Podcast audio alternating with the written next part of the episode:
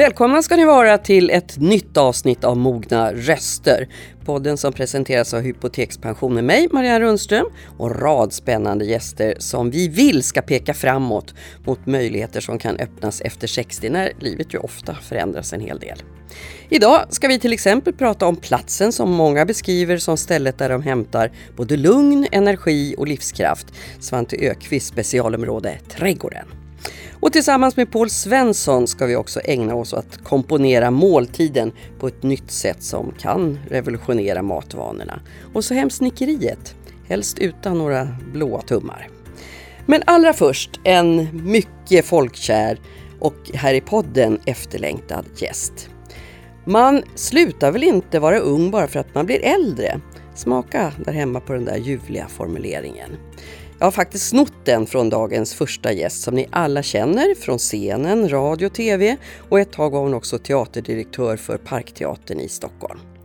För många är hon fortfarande Fröken Friman och när hennes senaste show Etta på listan recenserades, ja då blev hon just det, etta på listan. Varmt välkommen Sissela Kyle!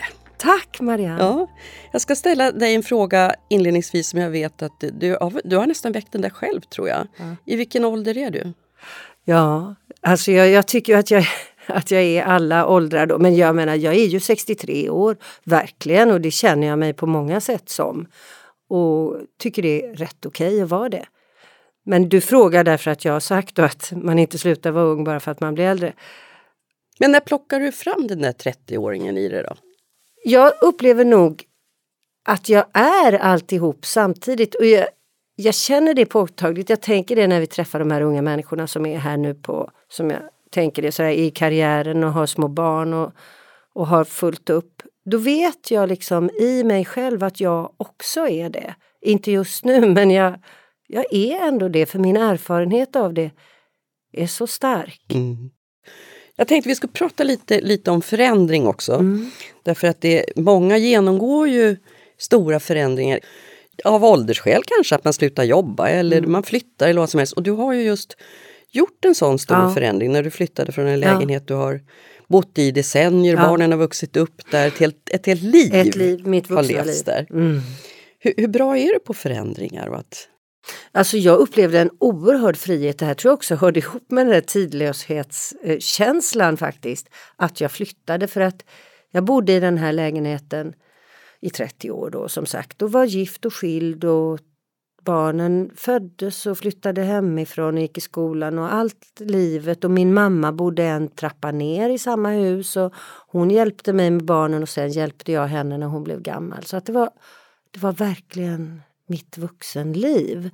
Och sen när mamma var död och barnen hade flyttat hemifrån och skild var jag ju så många år och så var jag ju särbo. Men, så, och då kände jag, jag ska alltid leva här. Min moster, hon är 95 år och en jädrigt skön, bra person alltså. Och hon sa, Sissela, jag tycker du ska göra ett museum av din lägenhet. Och då var det dags ja, att bryta verkligen. upp. Och du vet idén är att hon själv ska förestå museet. Hon ska bo i hennes idé i gästrummet och liksom ta hand och ordna visningar i min lägenhet. Du kan aldrig flytta härifrån för den är så trevlig. Och jag ska, då skulle hon visa och guida i den där lägenheten. Nu har vi skrattat mycket åt och haft kul. Men det ändå satte sig, men, men gud Får jag inte flytta härifrån? Vad är detta? Jag fick nästan panik. Alltså. Jag måste iväg, jag måste move on. Nu är det dags att dra vidare. Mm. Så då flyttade jag, helt bytte stil och, och bor nu i en modern lägenhet och som är en mindre lägenhet. Och jag gjorde mig ju av med oerhört mycket saker och liksom i beråd, bara så här, ja verkligen bort, bort, bort. Och sen när jag flyttade till den nya lägenheten så gjorde jag om där. Jag hade gjorde jättetrevligt och så. Och när jag sen packade upp det jag hade kvar, då kände jag så här att jag flyttade hemifrån. Ja, det var väl Förstår du? Ja men alltså fatta skön grej. Fatta att man är tidlös när jag var så här, här ska jag ha mina koppar och här, här ska jag ställa poesiböckerna och här ska... Alltså förstår du? Jag gjorde som jag skapade ett hem, jag flyttade hemifrån. Ja, men det gjorde du också av med, med ja. en del av ditt liv. Ja, mycket, mycket. Helt onostalgiskt eller? Ja, men alltså jag kan ha sånt där eh, lite, inte skuld men, men eh, bör och måste här, måste här hade ju mormor.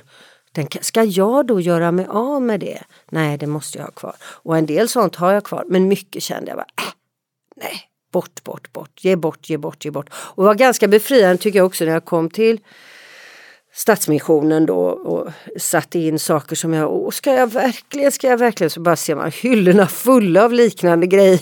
Man bara fattar, man är inte så unik. Mm.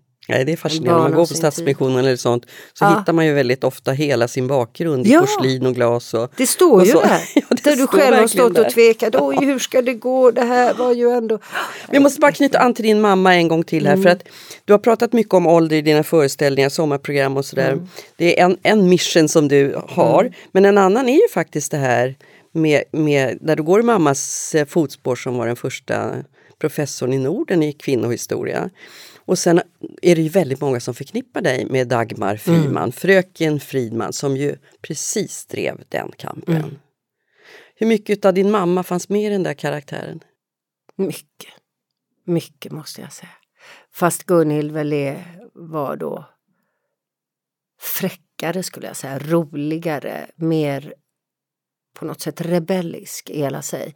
Men väldigt mycket av mamma fanns med. Och jag, jag var förutom att det var fantastiskt roligt att vara en del i denna berättelse, denna folkbildande eh, och ja, både informativa och roliga och intressanta berättelser. Att vara en del av det så kändes det ju som en hyllning till min mamma. Mm. Och det är inte slut än, du kommer just från ett sånt ja, sammanhang precis, nu. för jag läser in eh, Svenska hem, den boken som som ligger till grund för första delen av serien. Och sedan har ju då Pilla Oljelund skissat fritt och gjort dramatisering där hon har skapat karaktärer som är helt fria. Men den första eh, säsongen den ligger ganska nära den här boken Svenska hem. Och min mamma hon blev ju då som sagt blind men när hon, eh, hon, hon var blind på ett öga när den här första säsongen kom. Och hon var med på visning och fick en speciell stol och lite så här omnämnande att det var roligt att hon var där. Alltså hon var så glad, hon var så tagen. Och hon sa, det här är som att se forskningen få kött och liv. Mm. Det var ju underbart. Och sen andra säsongen, då såg hon inte, då berättade jag det för henne. Och tredje så var hon död och fjärde var hon också död. Men hon såg första. Mm. Vi hoppas att eh, den här serien lever vidare. Det gör den ju. Mm. Den återkommer människor till hela tiden. Och ja. många generationer. Det vore roligt Men... att göra en säsong till tycker jag nu när det är 21. Med 100-årsjubileet. Mm. Nu är det inte jag som bestämmer, tyvärr. För det blir ju alltid bra om jag får bestämma. Då hoppas vi att du får bestämma ja, just det, det. Ja. bland annat. Men efter sen, etta på listan, Mm. Vad rör sig i huvudet då? Jag håller på, jag ska regissera eh, flera grejer. Jag håller på och förbereder eh, det stora teaterkalaset som är Stadsteaterns 60-årsjubileumsfirande som jag regisserar. Och det är jag i full fart med att förbereda och förhoppningsvis kan vi komma igång med repetitioner på jag har hittat på så bra att vi ska rita upp som Dogville, du vet. Man, kommer ihåg den filmen mm. från Trier? Så att vi ska ha liksom våra bås och så tar vi bara tre fyra skådespelare per dag. Och så får de ha sitt bås med sin stol så att man är liksom åtskilda från varandra och det är en ganska stor repetitionslokal. Så kan vi i alla fall påbörja arbetet.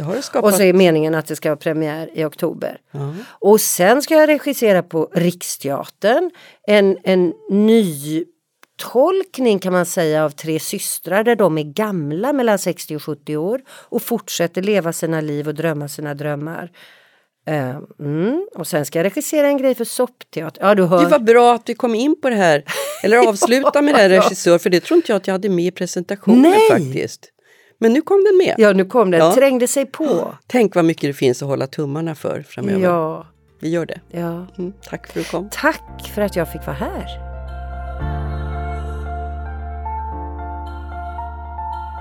Ja, inte minst den här speciella våren när många har tagit sin tillflykt kanske till landställen eller stannat hemma så har ju trädgårdens betydelse blivit väldigt tydlig. Allt det där spirande vackra, det nästan terapeutiska arbetet i trädgården som håller andra tankar borta har för många inneburit att just trädgården har blivit kanske ens bästa vän och en väg till välbefinnande. Andra kanske för all del tycker att trädgården bara kostar pengar och innebär ett slit utan slut. Nu tänkte vi prata lite trädgård i mogna röster och vi är enormt glada att Svante Ökvist gästar studion. Välkommen hit! Tack så mycket! Trädgårdsgur och stjärnbloggare efter pensionen faktiskt. Ja, jag vet inte, kanske att ta i lite men ja. ja. En ny... Jag bloggar och, och Instagram. Ja, du är inne kritik. på en ny bana i alla fall. Ja, kan man I säga. livet kan man säga. Jag gjorde ju det även innan i mitt redaktörskap men nu, nu, nu kan jag ägna mig åt det här på heltid. Mm. Men du, håller du med om det där att trädgården kan vara en väg till välbefinnande, kanske speciellt när man har kommit en bit upp i åren? Självklart, jag menar, och jag är i den åldern att jag har liksom vuxit in i trädgårdsintresset men numera är ju det här också en, en, en slags jag vill inte prata i, i trendtermer, men hela hipsterkulturen har ju fört med sig någon slags en, att det här är så aktuellt och det här med närodlat, hållbart, att det ligger så otroligt mycket i tiden. Och ja, som jag säger, jag vill inte kalla det för trend, för det här är ju ett sätt att förhålla sig till verkligheten som vi måste aptera. Det här, vi, vi kommer att leva närmare naturen och mm. närmare trädgården. Det, det, är inte bara terapi, det är kurativt. Mm. Hur vaknade ditt eget intresse för trädgård? Det, det, har, det har vaknat successivt, men jag är ju bonunge, jag är född på bondvischan och, och, och, och, av nöd och tvungen var jag med på Stotter och oändliga potatisland. Och, det var inte så kul. Fast det är ju en bit från trädgård. Jo, i och för sig, men, men, men det här med naturen och jag, jag, jag hade bråttom in till stan så fort jag var 16. Så ville jag in till stan. men det här har kommit tillbaka nu också att, att det, är så, det är livgivande. Det är kurativt med, med, med odling och trädgård. Mm. Och nu är tiden inne att njuta riktigt i trädgården. Det blir kanske vårt, vårt vardagsrum. Många flyttar ut på, på, på sommartid och lever sitt liv i, i sina trädgårdar faktiskt. Ja, vi som har möjligheten, absolut. Vi som har möjligheten. Ja. Och den lilla exklusiva skara som har ett växthus har ytterligare en möjlighet. Vi ska komma till det. Alltså. Hur ser det ut hemma hos dig? Du bor i en tegelvilla i en söderförort Ja, en 50-talsvilla. Som, vi, vi, vi bor på en, en, en, en fantastisk plats som, som ja, både husarkitekten och trädgårdsarkitekten samspelade till att att skapa det ultimata boendet mellan ute och inne, vilket var lite före sin tid på, på 50-talet. Men just det här att och, och, och trädgård som är... Ja, att, att det blir en del av, av livet också, ute inne. Mm. Och så har du ju då det där växthuset som väldigt många faktiskt drömmer om. Ja, det är ju min egen livsdröm också. Vår egen livsdröm ska mm. jag säga. Men, men är det framförallt en odlingsplats? Eller är det ett mysrum att sitta i på sköna kvällar eller ett vardagsrum utomhus? Vi ser framför oss, vi har bara haft det sen i, vi har bara haft det i lågsäsong, men vi, vi, vi ska ha vårt, vårt eh, växthus till odla i. Sen har vi ett bord och stolar där vi kommer använda det och vi har en kamin, men tanken är vi ska ha det för odling. Det är inte isolerat på sätt. Det ska inte vara någon, någon som det heter, pensionärskuvös. Nej, fast du undanhöll oss det viktigaste nu. För ni har en exklusiv kaffemaskin där också. Ja, det har vi också. Så det, det är inte vilket växthus Nej, som vi, helst. Vi ska vara där och njuta av, av vår, vår, vår, odling, men, men det, är, det är tänkt för odling. Vi ska odla framförallt tomater, som det är nästan omöjligt om man inte har ett växthus i vårt land. Vi, vi anstränger oss hela säsongen, vi frösår och vi håller på Sen kanske vi odlar, eh, skördar fem tomater i september. Och hur lång kan den här eh, säsongen, växtsäsongen bli i växthuset? Jag hoppas att vi ska odla tomat, eller skörda tomater från ja, jul, jul, slutet på juni till ända långt in på hösten. Mm. Och, ja, ja, och det är just att, att, att kunna skörda det vi har odlat och kunna använda det tänker alla dessa drömmar nu, alltså om du vet, druvklasar i taken och persikoträd. Man vill ha sitt eget Italien här hemma ja. i Sverige. Alltså, vilka råd har du när det gäller odling? Var ska man, på vilken nivå ska man lägga sig för att stå ut med allt arbete som det faktiskt innebär? Eller njutning, det beror på vem som beskriver det här. Jag tror att man måste, att en förutsättning att, för att, att hålla på med trädgård är att man gillar att jobba i trädgården också, för det är en del av njutningen. Det, det, det finns i min värld finns det ingenting som heter latmansträdgård. För, för det är jobb. Och just det här med att trädgårds, alltså odlingen tänker jag, för vår egen del och jag tänker också att det går ju hand i hand med det som världen ser ut idag. Det går mer och mer mot inte bara trädgården är till lyst, inte bara för att det ska vara vackert, utan vi ska också kunna använda det vi har i trädgården. Men, vi, vi satsar jättemycket på vår egen köksträdgård. Vi odlar alla grödor, vi, sallad sår vi från, från tidigt på säsongen och ända hela hösten. Man sår nytt var tredje vecka. Så har man sitt egen, egen sallad. Lite självförsörjande eller stor, ja, en stor del utav året. Det, det kanske låter förmätet att säga, men vi, just med sallad är vi det. Och, och även med dill, man fryser in och det är en sån otrolig tillfredsställelse i att, att ha sitt eget. Plus att det är en helt annan kvalitet. Det går inte att jämföra. Nej, fast det är ju många som säger så här. Äsch, herregud så mycket jobb. Du kan norpa en, en påse i ICA-butiken och så får du en färdigblandad sallad och det, det kostar 17,90.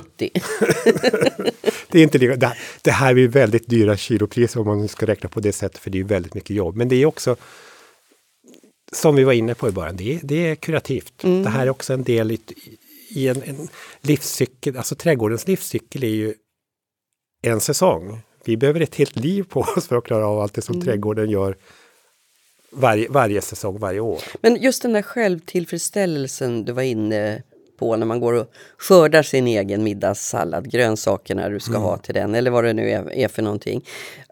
Alltså är det någonting som vi har trängt undan den moderna människan? Jag tror att det är så till viss del. Vi, vi, vi, har, vi har fokuserat på andra saker. Jag tror att det här är Återigen, inte, in, inte att jag vill prata om trender, men det här är ett, ett, ett slags livs... Vi måste lära oss att tänka på det här sättet helt enkelt, för att, att, att komma närmare. Mm. I väldigt många år så var ju du chefredaktör på L Decoration.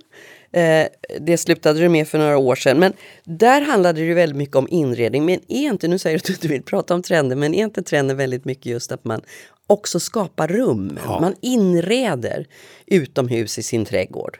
Det är precis det det handlar om tycker jag. Vi, vi, vi, under de åren jag har varit på L, vilket är över 30, så gjorde vi också under ett par år i början på 2000-talet L Trädgård. Där var min devis också att, att inredning, alltså trädgård är inredning men utomhus. Vi har golv, väggar, tak och att man möblerar sin trädgård, att man skapar rumsligheter och därmed skapar en spänning. Precis som en, när man inreder ett hem. Mm. Och det är nästan mysigare än, än inomhus. I alla fall det. Det kanske är för att vi längtar så mycket efter den där perioden på året när man kan sitta ute och så. Men det är fantastiskt med de här utomhusrummen också som finns lite överallt. Del att, att någonstans att vara i tiden, att, att, att, uh, leva i nuet. Mm. Det handlade ju väldigt mycket om, om trender i ditt förra yrkesliv där på, på L.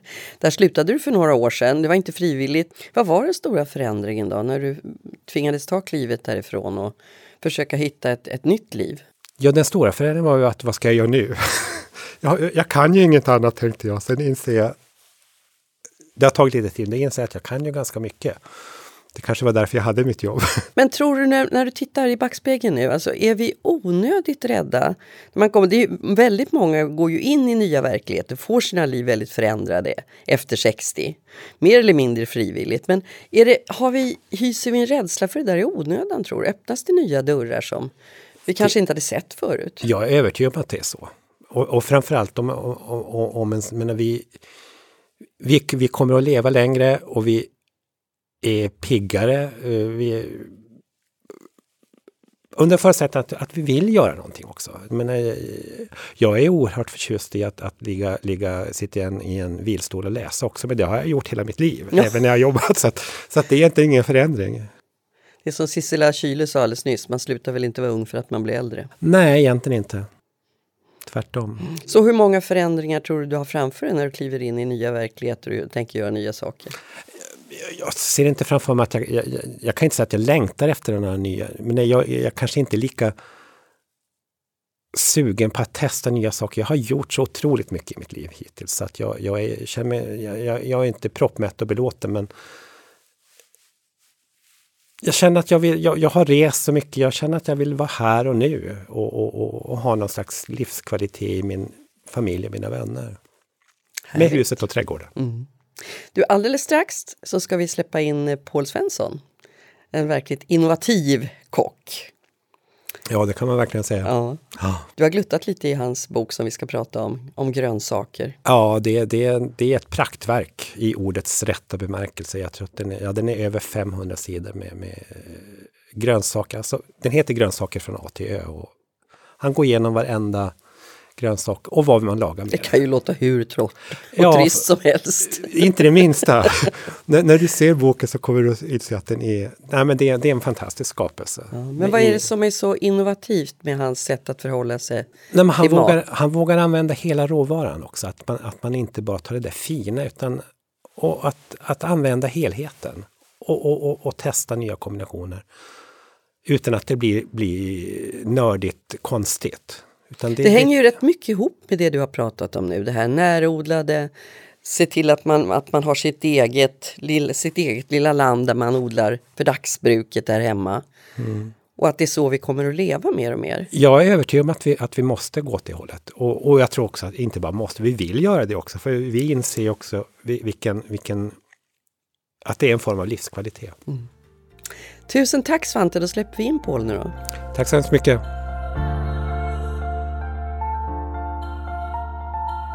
Ja, det är sommartider och som vi just pratat om också odlingstider. Svante Ökvist talade ju nyss lyriskt om sina tomatodlingar i växthuset.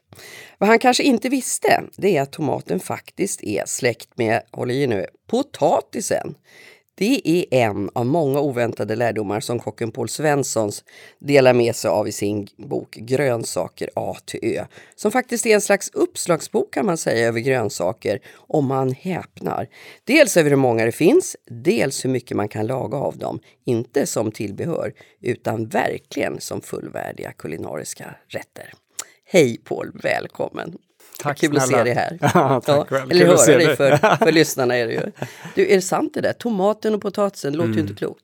Ja, det är faktiskt sant. Och det häftiga är att det finns till och med liksom en önskeväxt, tror jag, på min önskelista som heter pomato. Alltså det finns alltså en växt som är både potatis och tomat. Förstå vad häftigt vet du, att på då liksom sommarhalvåret så skördar du tomater utav bladverket och sen på hösten drar du upp plantan och plockar knölarna. Och den här finns Den alltså? finns det är inte du som ska uppfinna den? Nej, nej, nej, den finns och jag jagar den med ljus och lykta Ja. för en sån skulle jag vilja ha. Förstår vet Det du, förstår jag och. verkligen. Ja. För du är ju du, ja, du är en sån person. Du bröt Mm. ju faktiskt mark kan man väl säga när du startade din, din matlagningskonst och började verkligen missionera om det här med växtbaserad konst, Mm. matlagningskonst. Men sen dess har det ju hänt väldigt mycket, både med vegetarisk och vegansk eh, matlagning och och många har tagit sig till den van, Mm. vanan nu för tiden. Men, men vad säger du till den som istadigt står kvar på sin sida och vill ha sin köttbit och sin fisk? Och, Mm.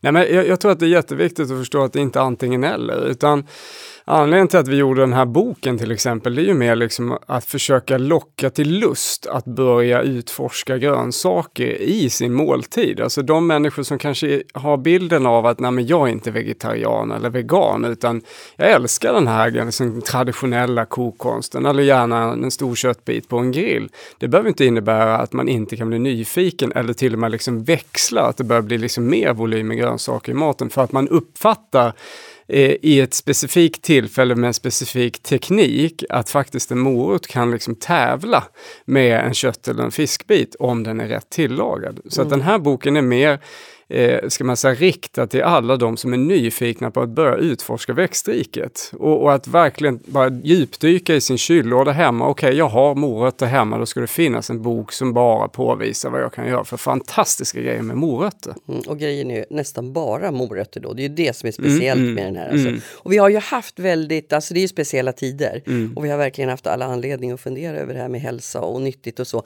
Men, men ska man säga med din matfilosofi att, att eh, genvägen till att, att det ska verkligen vara ett välmående som resultat utav hur man äter handlar om att man, att man byter ut det här, att det går från biroll till huvudroll Mm. med grönsaken. Det stämmer och och jag tror att det är mycket enklare att inte låta kött och fisk och grönsaker tävla och det är väl det, så jag har byggt upp min kokkonst. Att vi kallar ju det för växträtter. Alltså att vi, vi skapar liksom huvudrätten kan man säga runt omkring en växt i säsong. Eh, och gärna då ekologiskt odlad så man kan använda hela växten och alla dess delar och dens fulla liksom smakkraft som det faktiskt handlar om. Sen är det ju inga problem att addera till en fisk eller en köttbit till det. Men problemet är ju omvänt. Om, om rätten är uppbyggd runt omkring en köttbit och man plockar bort den, då blir det liksom ingen rätt kvar. Då blir det bara tillbehör. Och jag tror att eh, min mission har ju varit att grönsaker är inte ett tillbehör. Det är lika mycket huvudråvara som allting annat. Sen var man börjar någonstans, det kan vara olika från gång till annan. Mm. Men, men jag tror att man, man måste förstå att eh, en riktigt, riktigt god måltid bygger på så mycket mer än kvantitet av en vara. Det bygger på balans. Balans mellan en mängd olika råvaror, balans mellan olika smaker, balans mellan olika texturer. Och det är det som är så häftigt med grönsaker, för det är väldigt lätt att framkalla dels massa olika texturer, men också massa olika smaknyanser beroende på vilken typ av teknik du tillämpar liksom på den specifika mm. grönsaken. Jag tror att en och annan ändå kliar sig i huvudet nu, för du sa morötter. Mm. Vad då en måltid av morötter? Ja. Ge oss ett exempel. Jo, men man kan säga så här att eh, moroten består ju dels av tre väldigt viktiga delar. Den har ju liksom eh, ett bladverk som vi kallar för blast, men är i själva verket en ört egentligen. Det är en morotsört. Och sen så har vi eh, själva skalet som är oerhört aromatiskt, lite beroende på vilken typ av morot det är så kan det ha citrustoner, det kan ha koriandertoner, det kan ha lite så här lakritstoner. Eh, och sen har du ett innanmäte som är då saftigt, aromatiskt och väldigt sött i väldigt många fall. Och ju senare på säsongen desto sötare och ju tidigare på säsongen desto friskare. Då kan man tänka sig att okej, okay, ja, jag gör så att jag tar eh, 300 gram morötter och 150 gram av dem råsteker jag hela i en panna. De andra 150 grammen hyvlar jag tunt, eh, kanske 75 gram av dem och de andra 75 grammen eh, låt säga... Eh, nu får du inte säga rårivna. Nej, Nej, utan bara, kanske bara lättkoka dem hastigt och blanda med massa örter och citron. Då har du liksom tre väldigt olika nyanser av samma råvara. och du lägger dem tillsammans på en tallrik med de här råstekta, karamelliserade, liksom jättedjupa aromatiska morötterna, friska, lättkokta och den här liksom nästan örtiga, råa moroten på samma tallrik. Då blir det som att du äter tre olika typer mm. av produkter. Tre nyanser av morot och ni hör ju själva, man blir hungrig faktiskt. Men det gör man. Ja. Det, och, och det, bilderna i den här boken är ju också sådana att man blir Åh, oh, det där vill jag laga och det där vill mm. jag laga. Det kommer att ta tid för det är 500 543. Ja, väldigt mycket. Ja. Och en hel del liksom nytänkande där finns till exempel den klassiska Wallenbergaren mm. med ärtor och skirat smör. Mm. Fast det är då inte någon, någon kalvkött i den. Nej, utan den är gjord på en ärta. Och det är roligt för det är väldigt många, jag trodde ju sådär, jag har ju ändå sagt att det är några som är lite svårare och några som är lite enklare. Men det som jag sett mestadels på Instagram redan, det är ju många som har testat den här kikärtswallenbergaren. Och väldigt många lyckliga själar eh, som liksom ändå förstår eh, vilken fantastisk potential det finns. För den här Wallenbergaren blir makalöst god, den blir väldigt luftig, den blir väldigt aromatisk och påminner väldigt mycket om det vi känner till. Fast den är då mm. liksom växtbaserad istället. Jag säger det om människan då, att helst ska det... Du har till exempel mm. också mm. stroganoff, mm. korvstroganoff mm. fast på halloumi. paprika. Ja, halloumi och paprika. Halloumi och paprika. eh, men vad säger det om människan, att det ska helst påminna om något vi känner igen? Ja, men jag tror att det är viktig ingång. Jag, alltså jag är inte så mycket egentligen för, eh, ska man säga, att man pratar om liksom fake-kött eller fake-kyckling eller sådär. Men jag tror att det är smart att det finns den typen av produkter. Jag använder mig själv av dem väldigt ofta hemma för att det erbjuder just den här konsistensdifferensen som vi letar efter i mat. Ofta så tänker vi ju så här att ja, men det är så himla viktigt att det är kyckling i, fast i en kycklingcurry så är det curryn som är dominant, då är kycklingen en konsistens. Eh, och, och, då ska man tänka att curryn kan ju bli oerhört spektakulär om du väljer fyra, fem nyanser i konsistenser. Och då behöver inte en kyckling vara med i en av dem, utan det kan vara liksom blomkål, potatis, halloumi, kikärtor och kanske en jättearomatisk härlig eh, kålrabbit till exempel som blir liksom väldigt köttig i sin karaktär. Mm. Att då får du exakt samma, eller till och med kanske ännu godare upplevelse, för det blir mer spännande att äta. Både för sinnet, man äter ju egentligen mer med huvudet än vad man äter med munnen.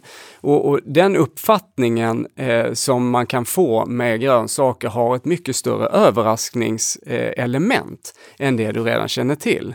Men det är svårt i valskedet när du står där så här, ja okej, okay, om jag ska välja från en meny, då väljer du gärna det du känner till. Men om någon serverar dig och du får någonting så är momentet så enormt stort om det just saknar det som du är så van vid. Vad ska man äta nu då ur din bok en lördagkväll när man vill göra det lite extra festligt? Nej, men jag tycker att det viktiga med boken är att inte måla folk in i en hörna, att det ska vara en specifik rätt och man ska ha alla de här komponenterna, utan jag tycker att man ska använda boken utifrån eh, perspektivet öppna kylskåpet, titta vad du har och sen så ser du vilka komponenter du har och så går du in och djupdyker i boken och så får du liksom mängder med uppslag på vad du skulle kunna göra med precis det du har hemma. Det ska boken fylla syftet. Sen finns det massa rätter där som man kan bli inspirerad av att laga. Men, men jag tror huvudsyftet är att bli inspirerad av det du redan mm. har. Jag fnissar nästan lite för det där var ett tv-program en gång i tiden, det är länge sedan nu. Mm, mm. Och så kom de hem överraskande mm. människor och kom mm. in och öppnade deras kylskåp och så mm. var det en kock med som skulle laga. Och så låg det en kavelost högst upp. Men det var aldrig någon som öppnade en grönsakslåda då. Nej, så Nej, det har ju hänt en så, Ja, det har ju hänt jättemycket och jag tror att folk är mycket, eller jag vet att folk är mycket mer nyfikna på vad liksom grönsaker kan åstadkomma för din måltidsupplevelse. Och jag lovar att överraskningsmomentet är så mycket större med brysselkål än med fläskkotlett. Mm. Men du, nu har det hänt så mycket som du säger och du har snart har ett kvarts sekel i kockbranschen. Mm. Men om, om man tittar 20 år framåt, hur tror du att mat, våra matvanor kommer att ha förändrats då? Jag tror att vi eh, är vid en vändpunkt, eh, allra helst nu i den situationen vi är, där vi blir mer måna om vad vi har nära.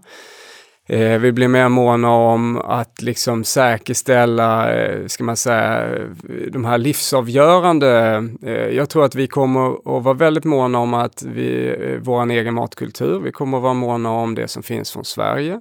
Eh, och jag tror att vi kommer att vara väldigt måna om oss själva. Eh, jag tror att det här är bara precis början på, på liksom en revolutionerande utveckling av en breddande av vår syn på vad som finns att äta och vad som finns i vårt land att äta. Mm. Då kör vi startskottet i Mogna röster då. Tack ja. för att du kom på. Tack snälla. Ja, sommartid och skördetid, men det snickras, renoveras och repareras flitigt också så här års. Och en del skulle kanske bli både enklare, billigare och snyggare om hemmasnickaren visste vad han gjorde.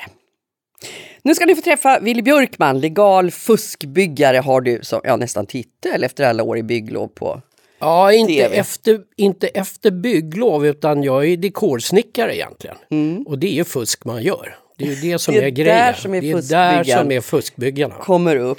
Ja. Hur, hur, bra är vi på att snickra lite till mans? Det är väldigt olika. Det är helt galet olika. Vissa är ju jättenoga och det som skiljer en, en yrkessnickare från en hemmasnickare det är väl tiden.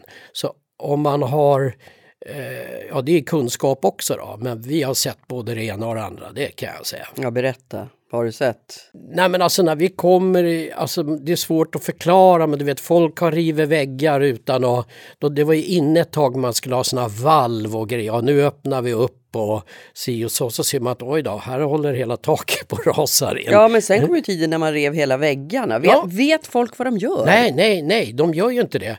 Och det som är, det kan jag säga på en gång, ni som håller på, håll aldrig på med el eller vatten. Det är nej, nej liksom. Det, annars kan man nog göra lite vad som helst men ska man göra något större ingrepp då ska man nog kolla med någon som vet först. Vad är det vanligaste felen folk gör? Ja, det absolut vanligaste felet det är att folk kanske har flyttat ihop eller någonting, de skaffar ett hus och sen börjar de riva på alla ställen på en gång. Det är absolut det vanligaste felet.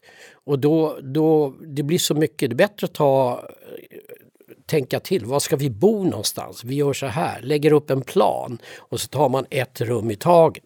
Men, men när ska man ta hjälp? För det kan ju också vara, ja, dels kostar det mycket pengar, men sen kan det också vara så att det är nästan genant för det här ska jag väl kunna själv.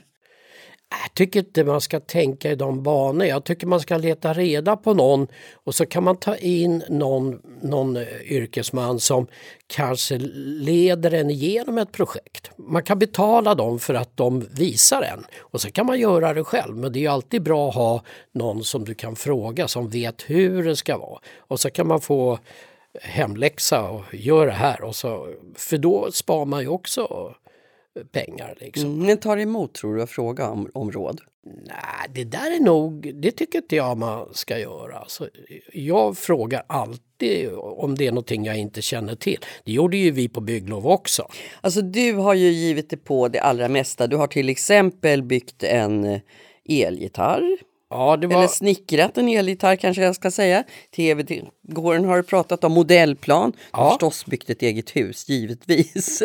Finns det någonting du har kvar på önskelistan som du gärna skulle Nej. vilja göra? Nej, eh, jag har ingen önskelista egentligen men jag var ju med på det hemska programmet Let's Dance eftersom jag inte gillar att dansa. Det är det värsta jag vet nästan. Varför hängde du på då? Nej men det var så här, jag skulle få, de tjata som tusan då. Och sen så sa de, vill, jag skulle få betalt för varje program jag var med. Och det slutade med att du får betalt för alla om du ställer upp. Och då tänkte jag, men det är en jättebra affär. då är jag med två gånger. Men nu blev det ju inte så riktigt. Jag kom ju De tre... rackarna där hemma röstade på dig för länge. Ja visst alltså. Så att det där, men okej, okay, det är kul att ha gjort det i alla fall. Mm. Men då när det var slut, då, då bestämde jag mig för att ja, men nu ska jag göra allting som jag inte hade råd med när man var liten. Vet, jag byggde modellplan som du sa och sådana grejer. Så nu, nu har jag börjat om på nytt. Liksom. Och det tror jag är ett bra tips till folk som, som är panschisar. Liksom. Att tänk efter, var det något ni ville göra men inte hann med? Passa på nu, alltså. för det är ingen skillnad. Det, det, Skillnaden är att det är inga som bygger modellplan längre. De köper färdigt. Liksom. Alltså man kan ju prata mycket om självtillfredsställelse i sånt här också. Det här har jag mm. gjort själv. Det finns ja. ju en väldigt härlig känsla med det, att man nästan kan visa upp för en omvärld. Titta vad jag ja. har gjort. Ja, Men även det här att vårda det som kanske kommer från äldre generationer, antikviteter eller så. Yep. Det, det, det är inte heller något för mig så. Men jag håller ju till i, i en gammal vattenkvarn och det är ju gammalt. Och där håller jag på och bygger om och renoverar. Restaurerar skulle man nog kalla det för. Och då gör man det ju precis likadant som det var. Jag till och med jag använder spik istället för skruv. Som det skulle aldrig hända någon annanstans men jag gör det autentiskt. Men om vi, om vi kryper ner på att bygga en fågelholk med barnbarnen? Ja, men kan det är min grej. Ja. ja. jag gör mycket sånt. Jag var i Kolmården för ett antal år sedan och då gjorde vi nog typ tusen holkar på fyra dagar. Och jag, när jag kom dit så tänkte jag, okej okay, fan det var utomhus när det är fan februari eller vad det var. Det var någon sportlov eller något. Då, då stod det ju ungar i långa rader och det har jag, jag kör vidare på det. Ofta när jag är ute på mässor och sånt där, då spikas det fågelholkar. De tycker det är jätteroligt. Och då kan verkligen barnen vara med. Det, har en det är svårhet. de som ska göra det. Ja. Ofta kommer det ju då någon gubbe eller någonting och ska hjälpa till. Alltså, då, då, brukar jag fråga, hur fan är du bara åtta år eller hur fan var det nu liksom? Nej men de ska bara hjälpa till, det är inte det som är grejen. Utan det är ungarna som ska bygga. Man förborrar vissa grejer och så, kapat upp bitar och så. Det är lycka. Alltså. Kan alla göra det här? Ja, ja, ja. Det är jätteroligt. Det finns på, på nätet också hur man ska kapa till bitar och så. Mm. Och sen är det ett evigt, det kommer alltid någon gubbe också. Ja, hånet är för litet, hånet är för stort. Men det, det är olika fåglar som vill jag, alltså vill man ha viss typ av fågel då ska hålet vara anpassat efter det. Liksom. Och sen är det också så gammal myt att det ska gå att öppna du vet, och städa ur, det, det gör ju de själva. Städa får de göra själva. Ja, det, ja, ja, det gör Men de du, bara du säger det här med kapa, där kanske det tar slut för många. Man känner, nej, det klarar inte jag av. Hur viktigt är det att ha de här bra verktygen? Alltså, det bra verktyg är ju, det är ju en stor del av det hela.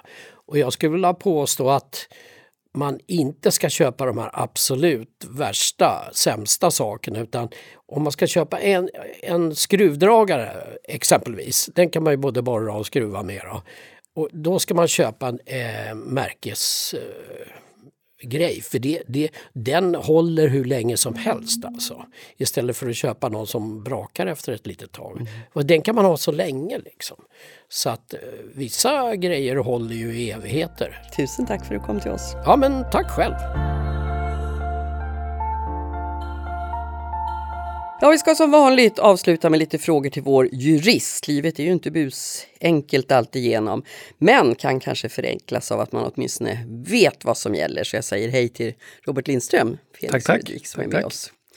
Du, vi har ju tidigare pratat om att skriva testamente. Mm. Vi har pratat om huruvida man måste vara rättvis när man fördelar arvet och på ett sätt så ska vi fortsätta lite grann på, på den tråden idag när vi ska prata om förskott på arv. Mm. Och om, om vi börjar så här jättebasalt, vad, vad är egentligen skillnad på en, en gåva och ett förskott på arv? Ja, alltså det beror lite på vem det är som ger den och till vem. Eh, utgår man från att det är en gåva så att säga eh, och det är en gåva från en förälder till ett barn eller till en bröstarvinge eh, så är det presumtionen, alltså förutsätter man från lagstiftarens sida att det är ett förskott på arv. Så ger du en gåva till ditt barn så är det ett förskott på arv om inte du uttryckligen säger att det inte är det. Mm.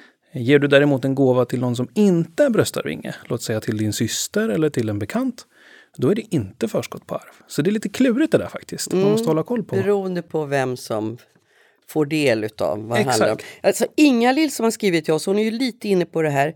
Hon skriver så här att hon, hon skulle vilja ge sin ena dotter, och det verkar som hon har två döttrar, mm. eh, sin sommarstuga. Mm. Hon är inte där längre och så. Och Inga-Lill skriver att det finns tillräckligt med pengar i boet för att också den här andra dottern ska kunna kompenseras sen vid ett arvsskifte. Mm. Ja, ska vi börja med, kan hon göra så?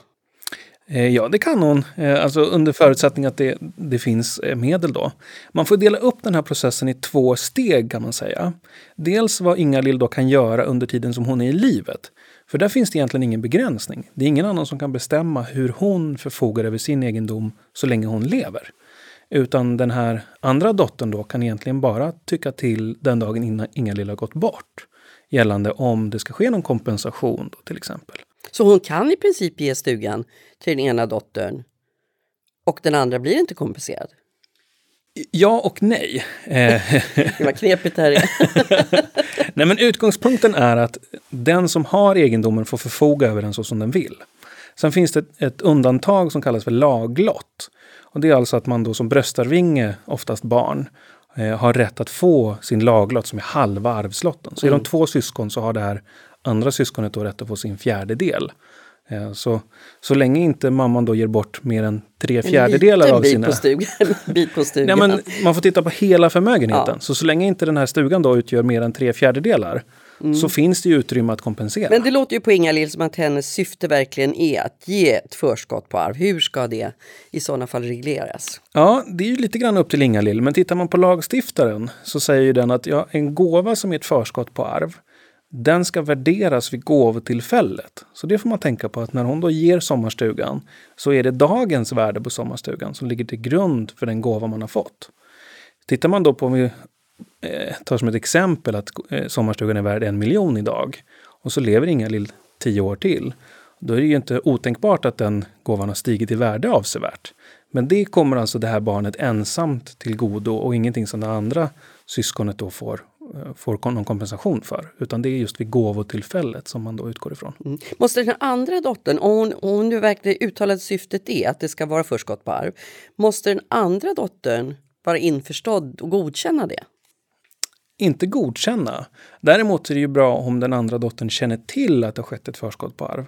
Så att den dagen som Ingalill går bort, att så att säga den andra dottern som inte har fått någonting då kan, kan göra anspråk på att jo men du fick faktiskt mer än vad jag fick och därför så ska jag ha en större del nu som kompensation. Annars är risken att hon inte känner till det och att det ändå blir en hälftendelning. Mm. Så det är bra att man informerar i vart fall. Och ett bra förslag är att skriva det i sitt testamente till exempel. Nu handlar det här då om en fast egendom, en sommarstuga. Ja. Eh, om, om det hade varit pengar istället? Det är egentligen ingen skillnad ur ett juridiskt perspektiv. Det, det är samma presumtion. Eh, gåvan eh, ges vid en viss tidpunkt och det är gåvans värde vid gåvotillfället som ligger till grund för, för den här beräkningen. Eh, sen är det ju så att fastigheter är ju lättare att följa upp i efterhand. Eftersom när du ansöker om en lagfart så ska du registrera gåvobrevet i det här fallet då. Så då kan man ju se transaktionsunderlaget, exakt hur stor gåvan var, vilken tidpunkt det var. Är det en monetär transaktion där man kanske gör en eller flera överföringar eller ger kontanter så kan det vara lite svårare att hitta sen i efterhand. Mm. Vad, vad är de vanligaste situationerna när, när det handlar om förskott på arv? Eh, alltså det vanligaste, det är svårt att säga, jag har ingen statistik på det, men om man upp, liksom tittar hurifrån vilka frågor vi får och så, eh, så skulle jag säga att den vanligaste frågan är väl när det kanske är ett barn som har fått mer, men inte liksom engångsgåva, utan kanske har fått lite hjälp genom livet. Och så tycker de andra att, nej men vet du vad, du har faktiskt fått så mycket hjälp. Och ofta är man inte oense kring att det ena barnet har fått mer, utan det är snarare hur mycket mer. Är det 100 000 mer? Är det en miljon mer? Vart är det någonstans? Och där uppstår det mycket konflikt skulle jag säga. Mm. Så det bör finnas på papper? Ja, alltså väldigt många av dem jag pratar med som oroar sig lite för det här. Hur, hur ska det bli med mina barn? Kommer de bråka och sådär? Eh, då brukar jag ofta säga det att ja, men, det viktigaste är att du gör klart hur du vill ha det. Om du vill göra det exakt likadant för, för alla barnen så måste du redogöra för hur mycket har respektive barn fått så att det blir lika. Mm. För det är bara du som vet det oftast. Och även hur man har tänkt om, om det nu blir det som kan uppfattas som orättvist. Ja men precis. Det är ju ofta eh, subjektivt vad som är rättvist och orättvist. Eh, men det är, det är väldigt viktigt att man gör klart som sagt, hur vill du ha det? Mm. Jag tackar dig för idag Robert. Mm, tack för och har ni där hemma frågor så får ni gärna skriva till oss Adressen är podden at hypotekspension.se och dit kan ni förstås också mejla med andra idéer eller förslag på gäster eller så som ni vill höra. Och eh, tack för att ni lyssnade på oss. Mogna röster presenteras av Hypotekspension. Redaktör Jesper Tillberg, produktionsledare Sara Pansar och programledare är alltså jag som heter Marianne Rundström. Och Mogna röster produceras av High Creatives. Då hörs vi igen. Hej och tack!